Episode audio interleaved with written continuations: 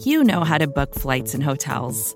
All you're missing is a tool to help you plan that unbelievable travel experience. That's why you need Viator. Book guided tours, excursions, and more in one place. There are over 300,000 travel experiences to choose from, so you can find something for everyone. And Viator offers free cancellation and 24 7 customer support for worry free travel. Download the Viator app now and use code Viator10 for 10% off your first booking in the app. Find travel experiences for you. Do more with Viator.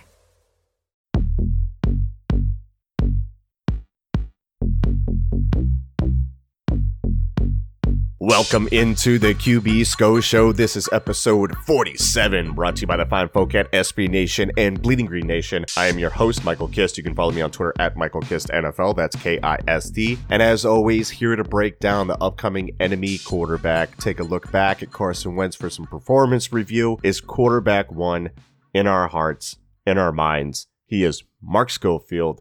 Mark, Happy New Year. I was um, I was concerned that 2020 is off to a weird start because neither of us have a touch of the Yankee flu today after New Year's Eve as we record on the on the first Yeah. of the year. How you doing, brother? I- I'm doing well. And I was actually in my notes because I script out the beginning of the show. I had this is the first QB show of the new year. You know it's a big one since Michael and I are bright eyed and bushy tailed on the well, technically it's still the morning of New Year's Day. I mean, Who would have thought? who would have thought Vegas didn't have the good odds on us like getting up and doing a show New Year's Day?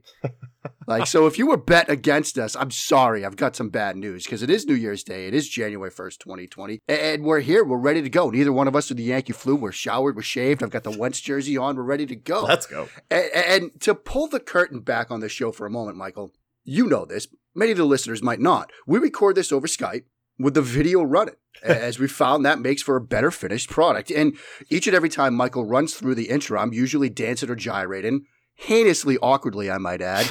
On my end to try to keep the energy up. But every time I do that, my mind flashes to the beginning of Love Actually, as Bill Nighy, in the role of the aged rocker Billy Mack, struggles to record that horrific cover of Love Is All Around. And perhaps one day I'll just blurt out the opening lines of that song in my flagrant Boston accent for all to enjoy. but I digress. Now, as always, we do begin on a historical note. And in prepping for the show, I wanted to go down the historical floods path Hmm. for a reason that will become evident shortly, I'm sure.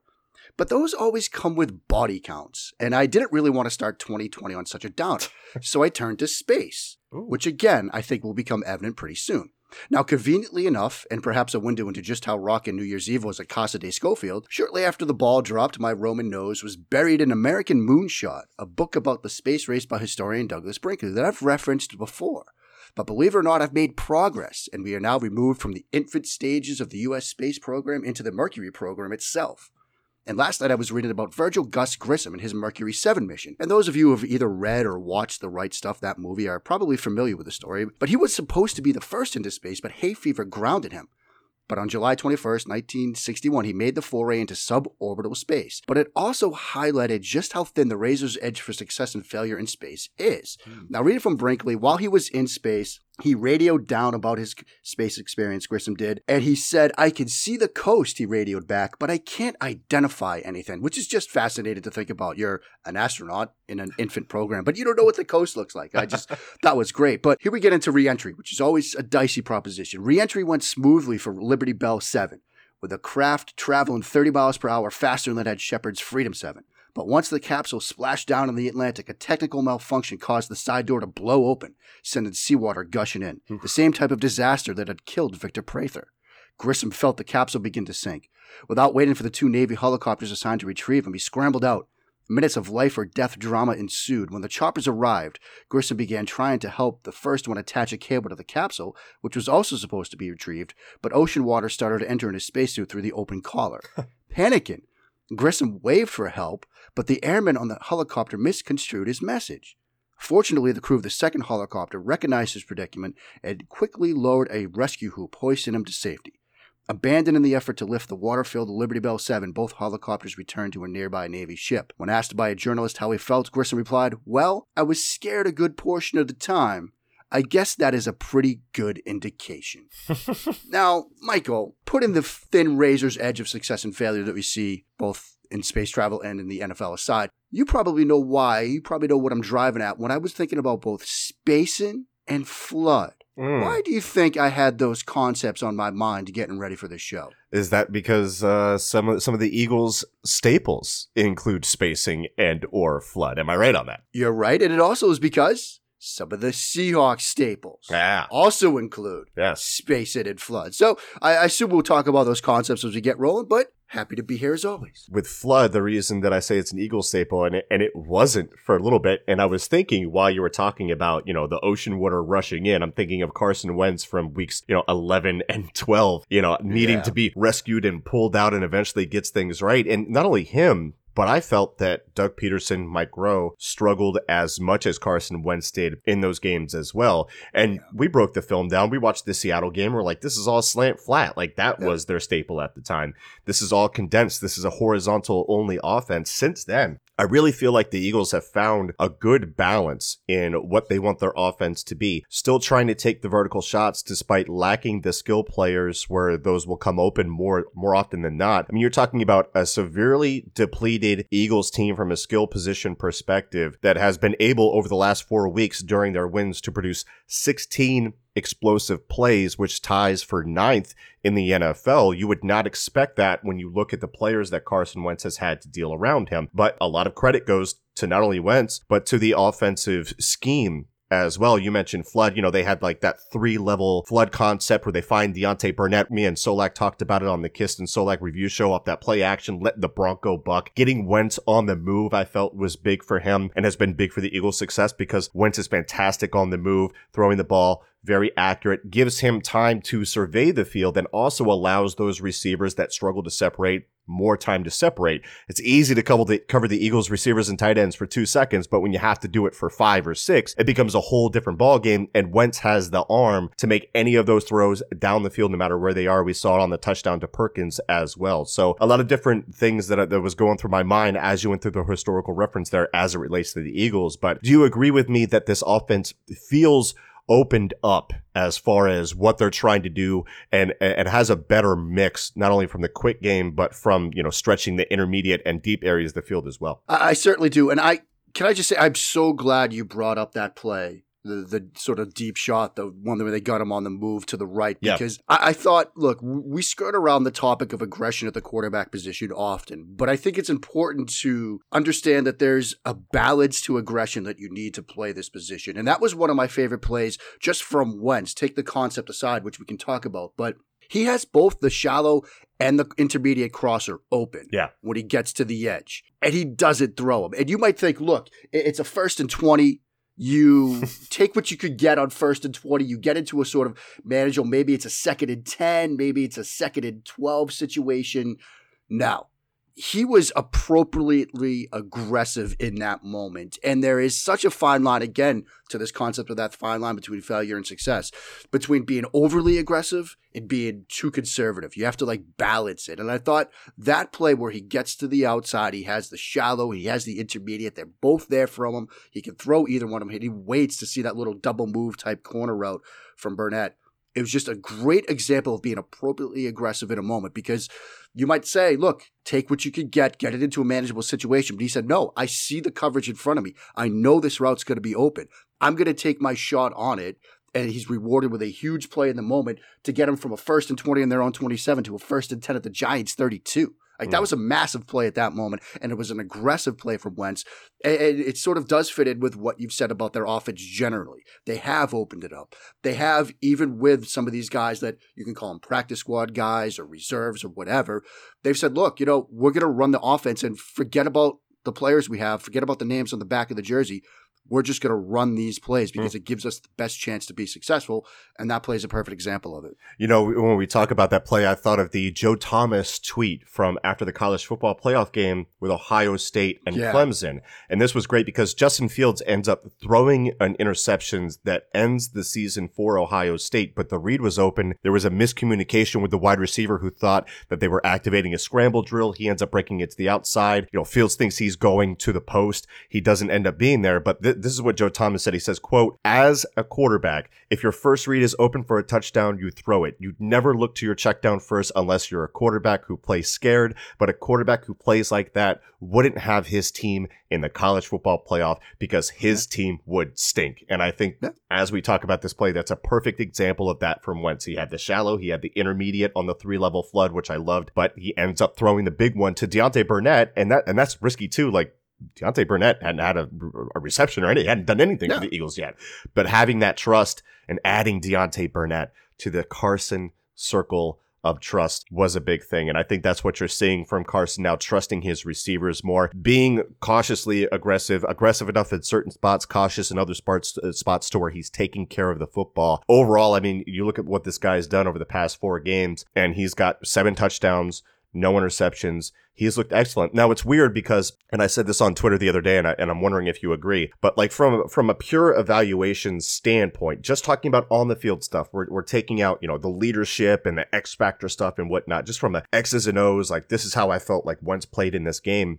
I would very easily take Wentz's stretch from week one to week six than I would from week 13 to week 17, just from an execution standpoint. The problem is those games in weeks one to week six include a loss against, you know, Atlanta, where they had a game winning drop. And he played poorly that first half, but like excellently in the second half and put him in a position to win. They should have won that game. You look at the Detroit game, where I thought yeah. Wentz played really, really well. And there were two drops for a touchdown in that game, including the key one to J Jaw as well. So that colors things. You look at the Minnesota game, where he had thrown one pass in the first quarter before the Eagles are down 10 to nothing defense gives up 38 points. Wentz was very close multiple times in that game to pulling the Eagles either within to a tie or within to a very close game, and the execution otherwise failed. So there, there's a lot of different things that changes the narrative, the way you talk about a quarterback. But again, it cannot be overstated what Wentz has done with this ragtag group of characters in the end of the season. So I think he's playing solid ball. I think the people that thought that Carson Wentz was the main problem from weeks one to six, Chris Long said it. He goes, "You can. It's very obvious to tell when you're watching it when you're watching a football team if the quarterback is the problem.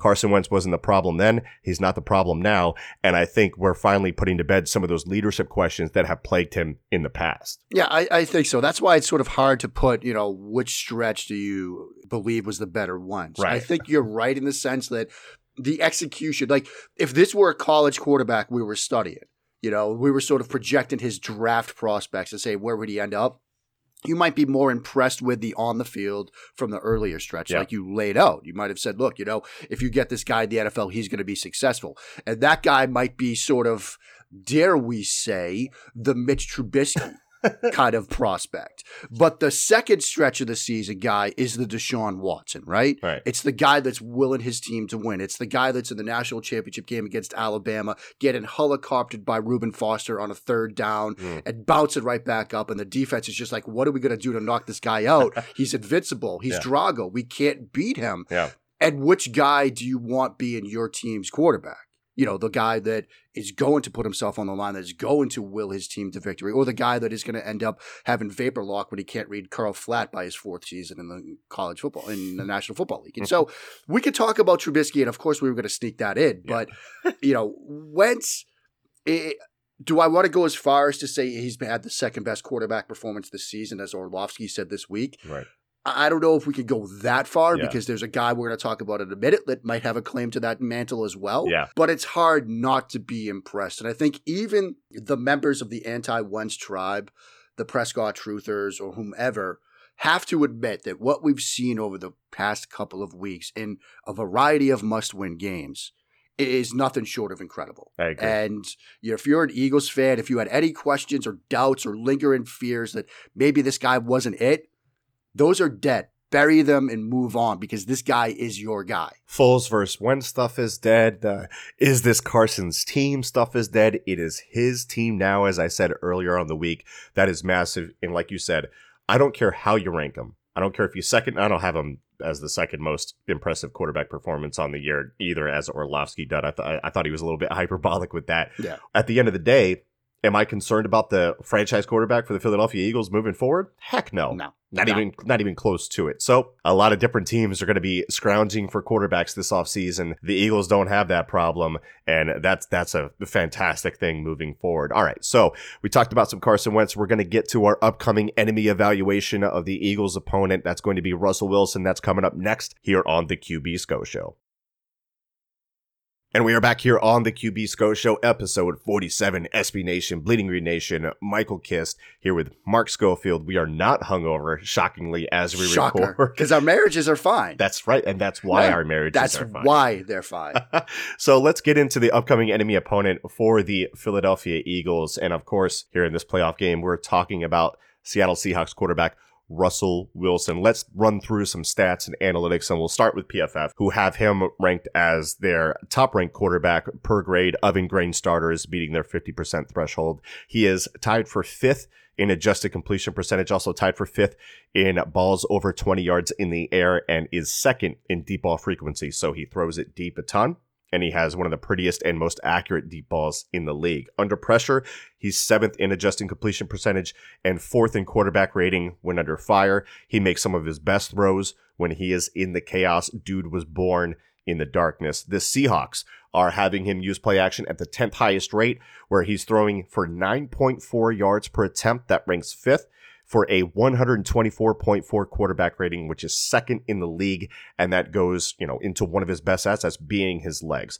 So 31 touchdowns through the air this year with five interceptions. Wilson would absolutely be my MVP this year if not for the emergence of the wonderful Lamar Jackson. Wilson is an elite quarterback playing elite ball that has been there, done that in the playoffs, which I think gives him an, a distinct advantage over some of these quarterbacks like Wentz, like Garoppolo, like Josh Allen, that haven't been in these same pressure packed situations and games before. Mark, what else can you say about Russell Wilson? You can't and sort of the pf number pff numbers really sort of illustrate it and i do want to start with the under pressure numbers because there's even more to it the hmm.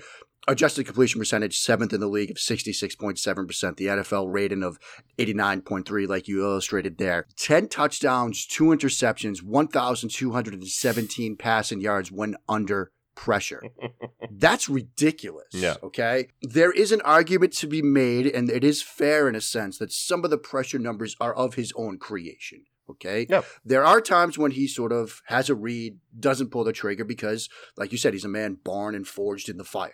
like he loves the chaos. And that's when he plays perhaps some of his best ball. The, the ridiculous throws to Lockett in Week 16 and the, the Rams Thursday nighter earlier this season that we raved about on this show back before the Eagles and the Seahawks met in the regular season. That crazy stuff comes under pressure situations. But I think the thing to keep in mind, and I know we're just going to get into the how do you contain him because you can't really stop him. It makes no sense to me to blitz him. Like I, I think you can't blitz this guy because if you do, you're playing right into what he does. Yeah. Especially under pressure, especially with legs. The other thing is, you don't need to. Uh, uh, masked in all of this stuff about Russell Wilson is they also hidden fact, or maybe it's not so hidden. Their offensive line is bad. Yeah. Like you go back and you watch the, the Week 16 game against Arizona, a game which they lost. They couldn't protect him at times, and they were just getting pressure with four. Hmm. They would do some stunts at times. They would do some twists at times. The right side of their offensive line, it seems like if you throw a TEX, a tackle, end exchange stunt at them, they can't change it. They can't, you know, pass it off well. Hmm. You're going to get free rushers at him. You will be able to get pressure with four against him and drop seven into coverage and sort of take away some of their throwing lanes. That's, I think, the way you've got to go about attacking him. Like if you blitz him, you're dead. Hmm. And the pressure numbers bear that out. That, that that's interesting because our friend Jaws, friend of the show, put up something on Twitter the other day that I found interesting and, and wanted to discuss this with you. He put up a poll about blitzing Russell Wilson and he says, quote, live by it, die by it. Seattle quarterback Russell Wilson has been blitzed 249 times, resulting in 28 sacks this season, both most in the NFL, but he's thrown 14 touchdowns versus the blitz, second best in the NFL. Yeah. Should the Eagles come after Wilson by or, or play coverage? And he continues by saying, by the way, Wilson has a 110.6 passer rating when teams don't blitz him and base rush, second best in the NFL. There's 17 touchdowns there, one interception. Unquote. So, Mark, in, in thinking about this, and I was thinking, you're, you're dealing with a, a quarterback that's well equipped to deal with pressure, as we talked about, well equipped to extend plays and exploit gaps in rush lanes. And I was thinking, okay, well, maybe blitzing is the only way you can clog those lanes and contain him. That said, the Eagles did find success with Malcolm Jenkins and others in green dog situations. Malcolm Jenkins, for example, and I put this up on the Twitter timeline if you want to see the video of this for an example, but he had two sacks in that game. And what I mean by green dog is they put Jenks on a running back. And if the running back stays in, in to protect, Jenkins has the green light to go and get him. They also put him in two on one funnel situations where either Bradham or Jenkins can take the running back and they're on either side. So if the running back releases to the right, the defender on the right takes him, the other guy comes on a blitz and vice versa. They did this with success against the Seahawks. So you're bringing late blitzers that kind of go into that stunt deal, which the Eagles have increased uh, the, the manner in which or the volume in which they are stunting against other teams. I mean, the Brandon Graham sack against the Giants is a perfect example of a three man stunt that the Eagles could use to flash an escape lane to Russell Wilson and then take it away with a blitzer. But I do believe that whether you blitz or not, you have to have a plan. And that if that blitz is coming, then it needs to be kind of accompanied with a spy slash green dog that keeps a special eye on Wilson. Would you agree with a lot of like that's the way to kind of get after him? Yeah, I, I think that's a great approach. I mean, you know, because if you go straight up spy on him, he's similar to Lamar in the sense that he's more athletic than the guys you're going to use to spy him, whether it's Jenkins, whether it's Bradham, like whomever. Hmm. So I, I, think the idea of a spy coupled with a dog that's going to force him one way or the other and restrict some of his rush and escape lanes, that's a smart approach, I think, to take. I think sort of all out blitzes, uh, like I think you have to put those to sort of to the side, mm. and it is a pick your poison thing because he, if he does have time, like the numbers Jaws pointed out, friend of the show, he's going to pick you apart too. Yeah. I mean, so it's also, I think, do you want him to hit you on one big play? or knife you to pieces with 14 of them. Mm. And I think it's sort of similar to a Mahomes type of game plan where you want to make him earn it, make him have the 14 play drive because at one point maybe you get him. If you blitz and you don't get home, the band's playing and they go DK Metcalf for 90 yards and your offense is back on the field. That's another thing I think we need to talk about is DK Metcalf. Ooh. Like, man, he's developing. Yeah. Like for all the people that thought, look, he wouldn't be able to contribute, bad three cone, can't turn, whatever you can have that dude run three routes a post, a go, and a comeback, and he's going to get open. The comebacks he was running against San Francisco, against Arizona, those are scary to see because, like, the separation he gets, it, it, it's so scary as a defensive back because you know he's faster than you in most cases. So you got to respect the vertical. And they're running comebacks at like 20, 25 yards. and at that point, as a corner, you're 20 yards downfield, you're thinking, there's no way he's doing anything else. He's going. Yeah and then he stops and he breaks back and you're eight yards downfield because you're trying to keep pace with this guy.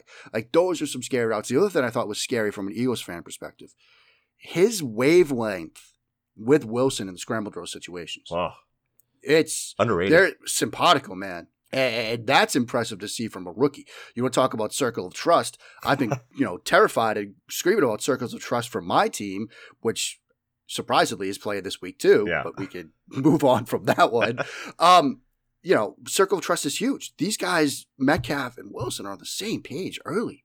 It's impressive to see. Metcalf's scary. You mentioned Metcalf on those deep comebacks, and you're thinking, okay, like who cares if the guy can't turn? The guy runs a 4 3 and he's huge. So yeah. he's eating cushion quickly, getting into your blind spot. And then even if you are close, the dude is an ox and can escort you up the field and create yeah. separ- separation that way too. And I agree. Like w- when the Eagles were about to play the the Seahawks in Week 12, I remember saying, "Look, Darby can stay with this guy from a speed perspective, but the the number one, the ball skills aren't there for Darby. Wilson's gonna throw it to him anyway. They're they're, yeah. they're not gonna care. He trusts this guy, and that trust has only blossomed since we last talked about it. So that concerns me. Let's kind of talk about going into the rest of the passing game. You mentioned the staples at the top of the show. You know the spacing, the flood. The Eagles are a heavy cover three, cover one type team. What do you expect to see from the Seahawks that can put stress on the Eagles? Secondary and a lot of their coverage schemes. You know, I, I think, look, cover one, cover three teams, you are going to see a lot of that flood stuff. And they love to do it, obviously, off of boot action. You know, they will get Wilson onto the edge. They will give him that three level read. And that really stresses those single high schemes, cover one, cover three, because, you know, that's what they're designed to beat. You know, when you've got a three level read, shallow, intermediate, and, you know, deep route, that's tough to cover from a cover three standpoint. The other thing they like to do, they love double outs, Omaha, whatever you want to call it. Mm. That also sort of stresses cover three, you know, because it stresses that curl flat defender. Now you've got two people getting there. You can do some man stuff against it, but when you've got Lockett in the slot, perhaps he's going to sometimes beat that slot man coverage defender. You know, another thing that I saw that I think is going to be a problem is, let's face it, everybody's favorite play, they four verticals out of three by one. Yeah. You know, they love doing that. You know, he's got the bender to choose from. He can use his eyes, but they will often have a shallow route underneath, whether it's the running back releasing out of the backfield, or they'll go four verts with the running back as part of the four verts and then release a crosser underneath, which is also tough to defend. You know, so they've got some things that they can do um, scheme wise to attack these kinds of things. And let's not forget, the emergence of Jacob Hollister is, yeah. again something I hear about because Patriots just basically couldn't stay healthy, so let him go. He's become a trusted member of that circle of trust. They had that little play similar to the Gronk play early in their touchdown drive in Super Bowl 53 where they go play action, his side of the field, and then sort of leak him. It's not a throwback design, but it's the same side of the field. This is a play they ran against Arizona. You know, he's looking for Hollister in key moments. We saw that at the end of the San Francisco game. And so there are a number of weapons that they have. There's a number of scheme things that they can do. And at the end of the day, you're talking about a guy that has been there, that has done that, that has won a chip, and can beat you with his legs. Mm. It's a tough recipe to get ready for. Mark, how important do you think is the the playoff experience factor for a quarterback? Because I mean, there's small sample sizes to deal with. There's always context of different situations, but it, it it's never really looked great for a quarterback playing in his first NFL game. Maybe it helps that the Eagles have been to the playoffs before without Wentz and they have a bunch of players that have that experience. Because I do believe, my personal opinion is it's not always on the quarterback, it's on the team too. Once you reach like a certain level of experience and the bar is kind of low for me as far as playoff experience goes, then it really kind of evens out for everyone. But do the Seahawks have the advantage over the Eagles because their quarterback has been there, done that? I mean, I, I think they might have an edge, but it's marginal at best. Mm. And another thing to keep in mind, and we hear this, you know, cliche thrown out every so often when we get to the playoffs, is the Eagles have been in the playoffs since early December. Right. You know, if you think about it that way, like they had must-win games, and you could say, oh, you know, games against the Giants twice in Washington. Yeah, well, that Cowboys game was basically a playoff game. That was win or go home. Yeah. You know, and, and so, you know, there have been big game moments before. And let's not forget, we're talking about a, a guy in Carson Wentz that won two national championships in college. And say what you want about, you know, the FCS level look, he had a comeback in the junior year against Illinois State yeah. where he made some gutsy, courageous throws. Again, that aggression concept with him as a junior. He gets hurt, comes back as a senior with a broken bone in his wrist, wins another national championship. He's been in big games before, maybe not this stage, but every stage is a big game when you're talking about playoffs or championship games and, things like that. And so, you know, I'm not too worried about it. Yeah, maybe the experience is more for Wilson because he's been there and done that. And you know, there are things that will happen that won't really phase him, but it's a home playoff game. Every team has an equal shot right now. And this is a guy and a quarterback that has been winning playoff games per se, you know, since November. Yeah. So. So, Mark, I'm going to have you make a prediction, but I'm not going to have you make it on the Eagles and the Seahawks. Oh, dear God. I see that your your confidence lately has been wavering. It's been shaken in in the New England Patriots and they go up against the Tennessee Titans.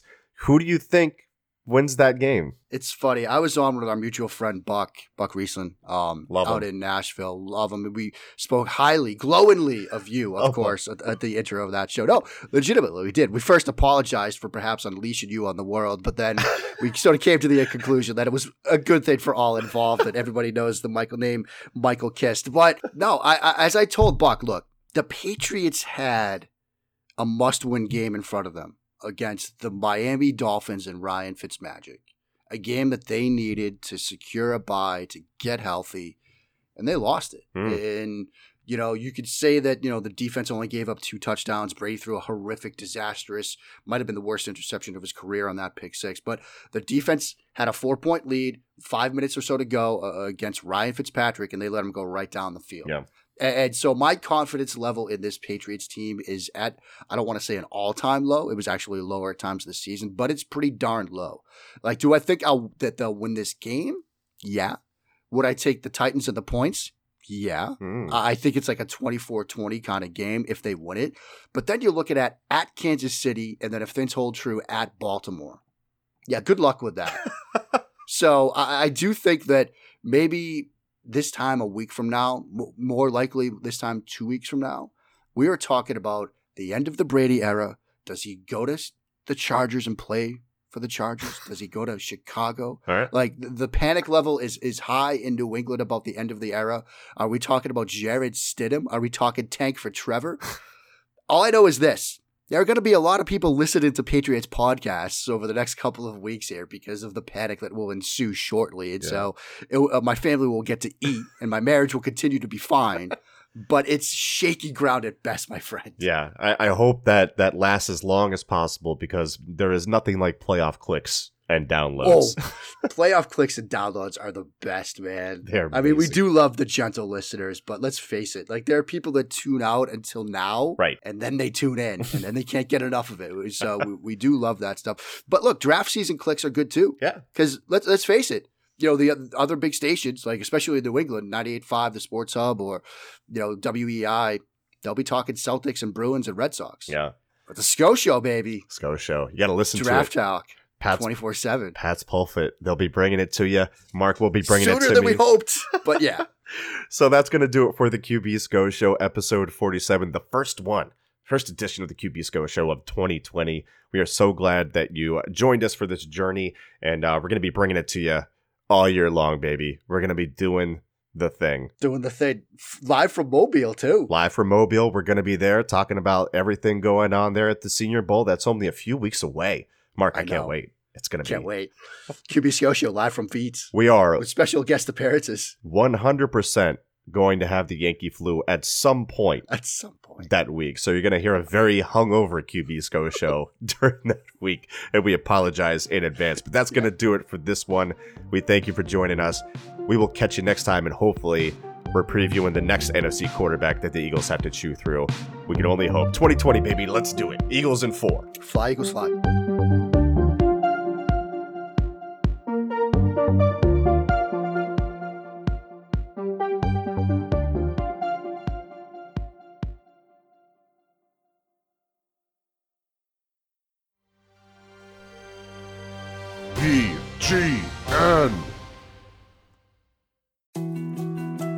To dos, less time, and an infinite number of tools to keep track of.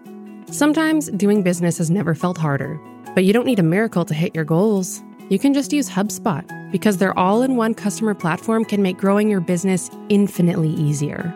Imagine this high quality leads, fast closing deals, wildly happy customers, and more benchmark breaking quarters. It's not a miracle, it's HubSpot. Visit HubSpot.com to get started today.